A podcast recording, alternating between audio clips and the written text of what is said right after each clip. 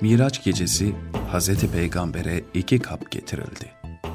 Kapların birinde şarap, diğerinde süt vardı. Efendimiz'e bunlardan hangini istersen al denildi. Peygamberimiz aleyhisselam onlara baktı, sonra da şarabı bırakıp sütü seçti. Aldı, içti. Bunun üzerine Cebrail aleyhisselam Peygamber Efendimiz sallallahu aleyhi ve selleme sen fıtratı seçtin dedi.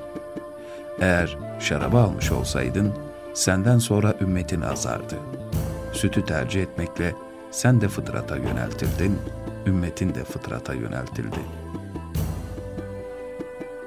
Üzümün suyunun bekletilmiş, bozulmuş ve kokuşmuş hali olarak şaraba karşı en taze, en saf ve en katıksız gıda olarak sütün tercih edilmesi, İslam'ın fıtrat din oluşunun, saflığının ve bozulmamışlığının nişanesi olacaktı.''